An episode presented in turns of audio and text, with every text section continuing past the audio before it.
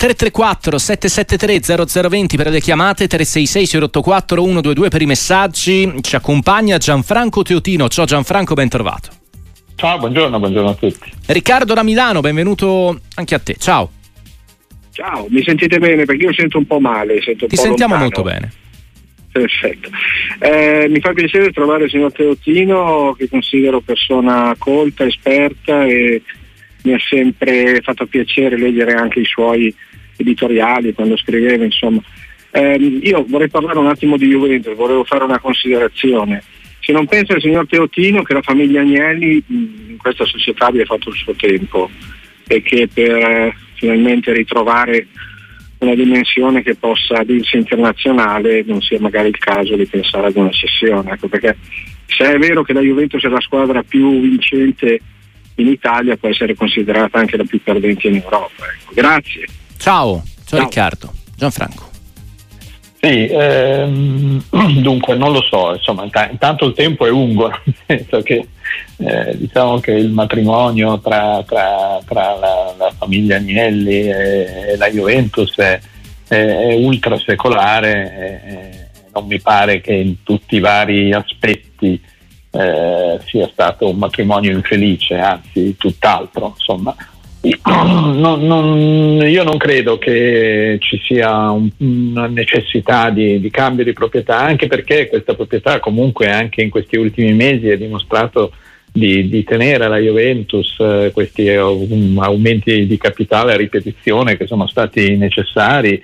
Insomma, stiamo parlando di, di um, alla fine sarà quasi un miliardo di euro, insomma, tra, tra, tra, aumenti di capitale a botte di centinaia di milioni, per cui vuol dire che eh, la proprietà ancora sta cercando di riportare la società dopo un momento di difficoltà non solo in una linea di galleggiamento, ma anche con le condizioni e con i mezzi finanziari per poter costruire una squadra competitiva in Europa. Per cui eh, io credo che ci sia più un problema di scelta di dirigenti giusti che non un problema di proprietà. Eh, nel senso che la proprietà mette a disposizione mezzi e continua a metterli. Ehm,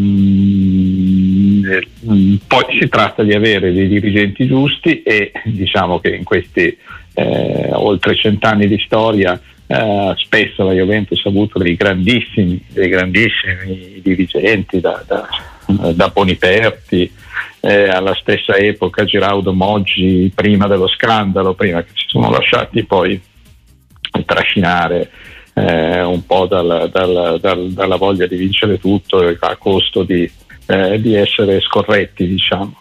Ehm, per cui io penso questo, che la proprietà eh, è stabile e non, non, c'è bisogno di un cambio di proprietà eh, probabilmente avrebbero fatto delle scelte diverse a livello di dirigenti e anche a livello di staff tecnico, eh, di direttori di aree sportive, eccetera, per costruire una squadra europea importante. Ti porto sui messaggi, Gianfranco, al 366 084 1 2-2. Mm, quante possibilità ha la Lazio di passare il turno, Gianfranco? Volevo fare anche un in bocca al lupo a Zeman per il ricovero, ci scrive Lorenzo dopo la comunicazione del Pescara nella serata di ieri sulle non perfette condizioni del tecnico boemo. Gianfranco. Sì, gli auguri a Zeman li voglio rilanciare anch'io, speriamo che si possa riprendere, tornare a lavorare perfettamente eh, a posto. Ehm, per quanto riguarda la Lazio, in questo momento secondo me ha delle probabilità vicine al 50%, però il ritorno è lontano, possono cambiare tante cose, può ancora cambiare addirittura l'allenatore del Bayern Monaco in vista del, eh, del, rientro, può cambiare lo stato di forma di alcuni giocatori che ieri sono apparsi eh, veramente in una condizione mediocre, perché in, in condizioni normali è chiaro che è il Bayern nettamente più forte della Lazio e dovrebbe essere anche in grado di rimontare un gol in casa, insomma, per la differenza che c'è. Però il Bayern di ieri sera, eh, sulla stessa linea del Bayern che avevo visto giocare eh, sabato a Leverkusen, anzi non giocare sabato a Leverkusen, è una squadra eh, assolutamente vulnerabile, insomma, anzi secondo me ieri sera la Lazio l'ha rispettato anche troppo, non solo quando è rimasto in 10, ma anche prima, nel senso che eh, dopo un quarto d'ora, 20 minuti si vedeva che eh, questi attacchi eh, continui del Bayern, eh, diciamo anche un po' voluti dalla Lazio che otteneva il baricentro molto basso per scelta, come ci hanno spiegato poi allenatore e giocatori dopo la fine della partita, non, non, non erano mh, mm, praticamente mai pericolosi, sono state con, con, un possesso di palla clamoroso e un'occupazione stabile della metacampo della Lazio anche nel primo tempo con, con, dove il Bayern ha giocato diciamo non un po' meglio ma meno peggio eh, sono state due o tre occasioni, ecco, diciamo due, due, o tre tiri male indirizzati che potevano essere meglio indirizzati. D'altra parte il dato a fine partita di zero tiri in porta eh, da parte del Bayern la dice, la dice tutta. Per cui eh, ieri sera era una grande occasione secondo me per avere un vantaggio eh, anche superiore, eh, che era così inatteso questo Bayern così dimesso che nemmeno la Lazio ha avuto diciamo, eh, la, la, la, la, scelta di tempo giusta per capire che si poteva fare ancora di più. Per cui io a questo punto, se vogliamo parlare del giochino sì. delle percentuali, direi 55 Bayern, 45 Lazio. Uh, però sono percentuali che in questi cosa sono 20 giorni che ci separano dalla sì, partita, uh, forse un po' di più di, di, di ritorno, eh, possono, possono, cambiare, nel senso che può cambiare l'allenatore, che mi sembra uno stato di confusione mentale eh, clamoroso e che poi io ho cons- sempre considerato tra, tra, gli allenatori di caratura internazionale che hanno, diciamo così, eh, quindi un riconoscimento da parte di tutti per essere degli allenatori importanti, secondo me tu che l'hai sempre stato il peggiore di questi, cioè non ho mai capito perché avesse questa, questa caratura. In questo momento è veramente in confusione e non mi pare che i giocatori abbiano dimostrato di essergli molto vicini, per cui ehm, c'è la possibilità che ci sia un cambio in panchina eh, e c'è la possibilità che alcuni giocatori eh, tipo Harry Kane insomma, giochino purtroppo una partita di ritorno un po' migliore del, del, del, niente, del niente, soprattutto suo di, di, di ieri sera, per cui eh, è una grande occasione, forse andava sfruttato meglio ieri, c'è ancora una possibilità. Natale dalla provincia di Milano, ciao. Ciao, volevo salutare, ringraziare la radio innanzitutto per la compagnia e salutare il dottor Teotino che è sempre molto obiettivo e pacato. Eh, io sono un tifoso milanista un po' amareggiato Prima ho sentito una notizia, un titolo di un giornale che evidenziava come i vari Chessy e altri giocatori stanno andando bene lontano dal Milan. Sì. Eh, il, il, il, mio amaro sta nel fatto che il Milan non se li è voluti tenere perché non si è voluto piegare a dargli quel quid in più che loro chiedevano. Eh, io dico sempre, se il Milan passerà la storia, passerà la storia per i titoli per i campionati, non per i bilanci in regola. L'Inter ci sta dimostrando forse come bisognerebbe fare, avendo il coraggio magari di fare debiti, prendendo giocatori e vincendo. Ciao Natale, grazie. Riferimento Gianfranco era al pezzo su gazzetta.it CDK sì. che sì di Cialanolu Milan quante rimpianti. Sì. Lo citavamo in eh, insomma, il discorso di Natale regge fino a un certo punto, nel senso che comunque poi sono, ci, si, si, deve evitare di arrivare a situazioni di rottura, parlo da un punto di vista economico-finanziario. Eh, L'Inter adesso a maggio sappiamo che dovrà eh, affrontare uno snodo che è molto molto molto delicato, insomma, e, e mh, mm, eh, comunque oltre eh, all'indebitamento sappiamo benissimo che negli ultimi due anni comunque l'Inter poi eh, per, per, i giocatori non ha potuto spendere, ha dovuto scegliere dei giocatori che erano a fine contratto a parametro zero, che quindi non costavano e li ha saputi scegliere bene, però mh, ha continuato a essere competitiva in questi due anni senza aggravare una situazione eh, di bilancio e soprattutto di indebitamento societario che eh, risalivano a prima. Eh, il Milan è riuscito in questi anni a, risistemare del tutto i conti della, della società. In questo momento il Milan è eh, in Italia una delle società più sane, forse per certi versi addirittura la più sana in assoluto eh, e questo per il futuro secondo me è, è un fattore positivo. Poi io non credo che eh, avrebbero dissestato ulteriormente i bilanci degli aumenti concessi a giocatori come che sia lo stesso Donnarumma eh, o a Cialanoglu, insomma, ecco, quindi mh, mm, bisogna capire se quelle sono state scelte giuste o sbagliate, insomma. Ehm, penso che Cialanoglu sia un rimpianto importante anche perché poi è andato a rinforzare proprio la, la, la più diretta concorrente ehm, e, cioè, e, cioè, l'Inter. Per cui si tratta di scelte eh, cre- ci, ci sono dei momenti in cui eh, una società deve de- mm, fare dei sacrifici e quindi decidere, beh sappiamo che per i prossimi due o tre anni eh, probabilmente noi non vinceremo, anche se poi in questa fase di risanamento il Milan un campionato è riuscito a vincerlo, eh, però per mettere le condizioni per poi fare bene in futuro. Adesso è chiaro che per il Milan è tornata l'ora di vincere e di pensare in grande, insomma. Eh, quest'estate è stato fatto in un modo, cioè spendendo comunque abbastanza, ma prendendo giocatori eh, più di prospettiva che non campioni già affermati.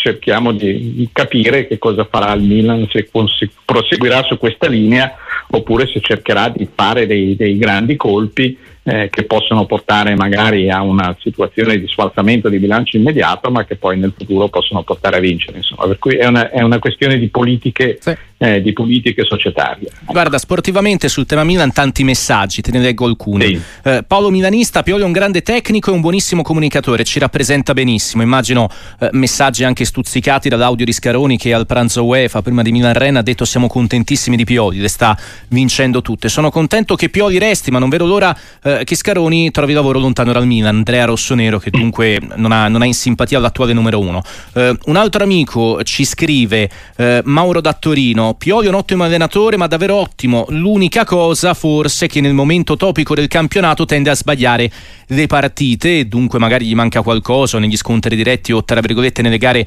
che pesano, che pesano un po' di più. E poi ancora sempre sul eh, tema Pioli ci scrive Nino eh, che al Milan manca un direttore sportivo top. Eh, c'è qualcuno di questi che secondo te di questi messaggi che secondo te Gianfranco c'entra il punto sul momento rosso-nero? Ma un po' tutti, nel mm. senso che ci sono un po' tutte queste, queste componenti. Allora, l, mm, ah, guarda, ti leggo anche che... l'ultimo. Pioli è da sì. buon Milan, ma non da grande Milan. L'ultima mm. sottolineatura. Ok, allora beh, volevo dire, mettiamo da parte Scaroni perché il suo è un ruolo di rappresentanza, certo. cioè in realtà sì, sì. non ha nessun potere al Milan, è una è un volto del Milan, eh, è ascoltato per la sua esperienza. Poi ci scherza anche lui, no, diciamo, che sui social, che eh, ci scherza sì. anche lui sui social, lo chiamano stadioni, visto che parla sempre di quello. Eh. sì, sì. Per cui va bene, lui non ha diciamo così, responsabilità dirette su quella che è la gestione del Milan. Per quanto riguarda Pioli, ehm, io ho sempre pensato che Pioli fosse un buon allenatore, eh, un allenatore top ma non top top top insomma per cui non, non, eccezionale per cui che forse gli mancava qualcosa per diventare un grandissimo. In realtà in questi anni di Milan anche questa mia valutazione nei suoi confronti è addirittura migliorata nel senso che comunque io non posso dimenticare il campionato vinto con una squadra che probabilmente non aveva i mezzi per vincerlo.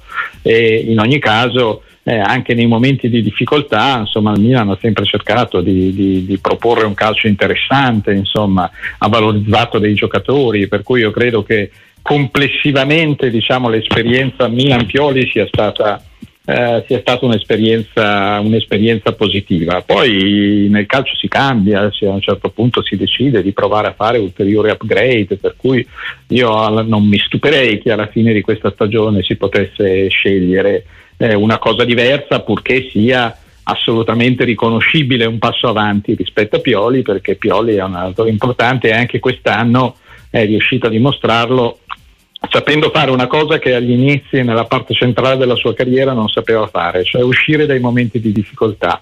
In passato Pioli sia alla Lazio che un po' in tutte le all'Inter, alla Fiorentina, in tutte le società in cui era stato, nel momento in cui le cose cominciavano ad andare male non riusciva ad addrizzare la baracca. No? Invece eh, al Milan quest'anno, soprattutto in questa stagione,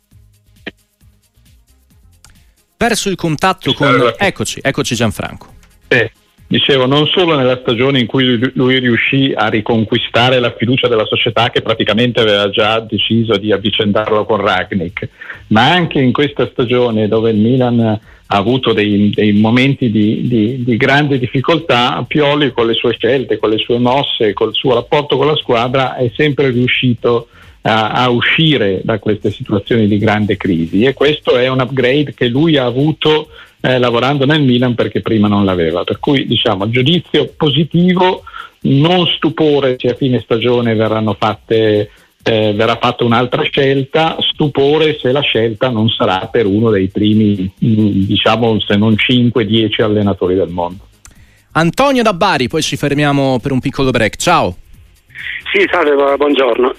volevo fare una domanda. Eh, ho visto che sono state pubblicate le nuove diciamo così, linee di guida del nuovo fair play finanziario e pare che Inter e Juve lo rispettino, c'è qualche problema forse sulla Roma. Vorrei chiedere se a questo punto smetteranno le, il terrorismo mediatico che c'è attorno all'Inter sui suoi conti e sul fatto che non dovrebbe iscriversi ai campionati, visto che rispetta i paletti anche del nuovo, quindi evidentemente chi gestisce l'Inter sa quello che fa. Antonio da. Ciao, ciao Antonio. Eh, no, non sono state presentate le nuove linee guida del uh, Financial Fair Play. È uscito ieri un rapporto dell'UEFA sulla situazione, sul panorama economico-finanziario dei club, eh, dei club europei e da, da questo panorama eh, usciva il fatto che ehm, il rapporto tra diciamo così, costo del lavoro e ricavi eh, di Inter e Juventus è in linea rispetto eh, a quanto a, a uno dei, dei, dei, dei, criteri con cui il financial fair play viene applicato oggi in Europa, non in Italia poi ci sono altri criteri per cui non c'entrano, per il momento non c'entrano, non c'entrano ancora questi finché non saranno cambiate, eh, cambiate le regole resta la situazione per quanto riguarda l'Inter ma anche per quanto riguarda la Juventus di un indebitamento eh, finanziario molto molto molto importante che in questo momento viene valutato anch'esso eh, dagli uffici dell'UEFA. Per cui diciamo che eh, gli accordi che sono stati fatti tra le società e l'UEFA, questo vale per l'Inter perché la Juventus in questo momento è esclusa dalle coppe in questa stagione per cui non, non, eh, non, non sono stati messi in discussione diciamo, i suoi bilanci. Eh, quello dell'Inter rimane assolutamente in vigore, per cui l'Inter anche quest'estate dovrà rispettare quegli impegni che si è presa nei confronti dell'UEFA. Con Gianfranco Teotino le chiamate al 334 773 0020, messaggi al 366 084 122. Uh, un po' di, di, temi sparsi sugli allenatori e sulle panchine della nostra Serie A, Gianfranco. Filippo ti chiede se l'Atalanta può essere l'ultima creatura di Gasperini prima di smettere di allenare, se magari vuol chiudere la carriera con un grande successo a Bergamo che andrebbe a coronare no, tutto un tipo di percorso. Ah, io penso che lui vorrebbe chiudere la, la, la, lunga esperienza bergamasca con un successo perché questo diciamo che se lo meriterebbe lui, se lo meriterebbe la società, eh, se lo meriterebbero i giocatori che hanno costruito in questi anni questa, questa, questa, questo momento bellissimo, se lo merita il pubblico, per cui eh, diciamo è un po' la speranza di tutti gli sportivi veri che, che posso fare questo e poi perché chiudere? No, magari può avere eh, un'altra possibilità in, un, eh, in, un, in, un, in, una squadra importante. Lui non ha mai voluto andare all'estero finora, ma chissà che non possa decidere di, di chiudere la carriera all'estero oppure con una nazionale, non lo so. Intanto lasciamolo lavorare all'Atalanta che ha ancora eh, tanto da fare, soprattutto in questa stagione che può essere veramente quella che dà quella soddisfazione eh, finale, il trofeo che finora è mancato. Un amico tifoso della Fiorentina rilegge Bologna-Fiorentina di ieri. Il Bologna mi ha impressionato soprattutto per la capacità di recuperare il pallone. Erano a pressare sempre in due almeno sul portatore di palla. Sulla Fiorentina dice italiano in partenza, il centrocampo è tutto in prestito, in scadenza, gli attaccanti sono sp- stati sbagliati, la squadra sembra aver mollato. Eh, sì, c'è, c'è, molto di vero, insomma il Bologna è una squadra non solo che gioca bene ma è anche fresca, giocatori giovani, atleticamente eh, molto, eh, molto in forma, tutti che corrono, che recuperano palla e la Fiorentina un po' di questi, di questi, di questi problemi ce li ha. Io non so se eh, italiano sia o non sia in uscita, so che è un momento di, di, difficoltà in cui in campo si vede un po' di mancanza di entusiasmo eh, che non so se sia direttamente figlia delle scelte sbagliate di, di mercato che si sono susseguite in questi ultimi due anni eh, o se sia un po' di stanchezza nel rapporto tra giocatori e allenatori, però propendo un po' più per la, per la, per la prima ipotesi perché eh, purtroppo in questi due anni la Fiorentina era nettamente davanti al Bologna ed è stata raggiunta e superata anche in virtù delle scelte che sono state fatte dei giocatori che sono stati presi in queste due ultime estate. Infine Filippo ti chiede se è possibile che arrivi Paladino o Gilardino sulla panchina del Toro. Ma eh, è possibile che ci sia un cambio. Eh, vediamo quali, quali, quali saranno le, le, le scelte che, che, verranno, che, verranno, fatte. Insomma. Mm, vediamo anche come finisce la stagione il Toro, perché il Toro ha avuto dei momenti molto brillanti in questa stagione in cui sembrava che potesse veramente fare dei passi avanti anche rispetto all'anno scorso, e degli altri momenti invece in cui eh, questa difficoltà incredibile di, di riuscire a trovare il gol eh, pesa moltissimo, insomma, per cui vediamo cosa succede. Fin qui eh, è chiaro che se il Torino riuscisse a fare il miracolo di entrare in Europa sarebbe giusto concedere a Juric di giocarsela, altrimenti è giusto cambiare. Io mi aspetterei però un cambio un po' diverso, insomma, eh, rispetto ai due nomi che sono stati fatti. Spero in qualcosa di, di meglio. Ecco. Renato da Pavia, benvenuto su Sportiva. Sì, buongiorno. Eh, volevo chiedere una cosa, una, una, vostra, una vostra, opinione, ma uh-huh.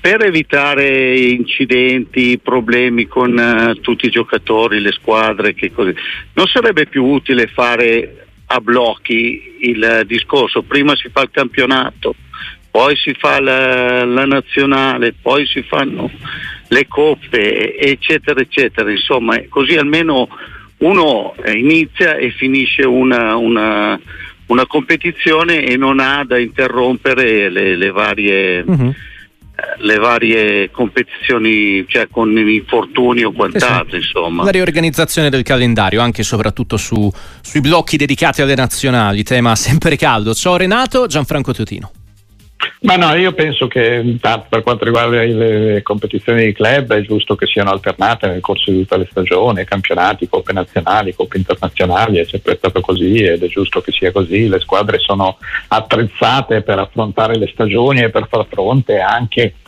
a eventuali infortuni di, di, di giocatori eh, con, con, con, prognosi più o meno lunghe, insomma, però non, è giusto anche alternare, se no sarebbe eh, per quanto riguarda le nazionali il discorso sì. è aperto, penso che c'è qualcuno che propone appunto di fare due blocchi magari più, più grandi, diciamo eh, a, fine, a, fine, stagione, a metà stagione, insomma di ridurre il numero dei blocchi delle nazionali e questa è una cosa che secondo me si, si, si può ragionare eh, soprattutto eh, in un'ottica di ripensamento un po' di tutte le competizioni internazionali per, per, per selezioni nazionali e dei meccanismi di, di, di, accesso, cioè delle fasi di qualificazione. Eh, quando la, la, FIFA ha pensato al campionato del mondo biennale, eh, la, la proposta complessiva che è stata ehm, così fatta balenare sulla quale c'è stata una discussione che però ha visto la stragrande maggioranza delle federazioni e delle confederazioni contrarie era proprio quella poi di, di ridurre mh, drasticamente il numero delle soste per la nazionale aumentandone però eh, la durata. Insomma. Questo però mi sembra un discorso su cui eh, vale la pena di ragionare. Per le squadre di club no, io preferisco l'alternanza così come adesso.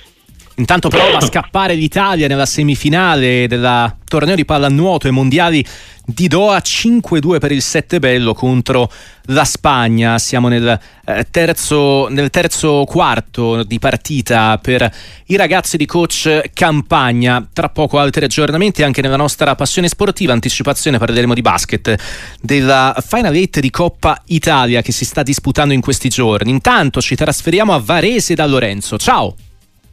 Eh, buonasera a voi e al vostro ospite.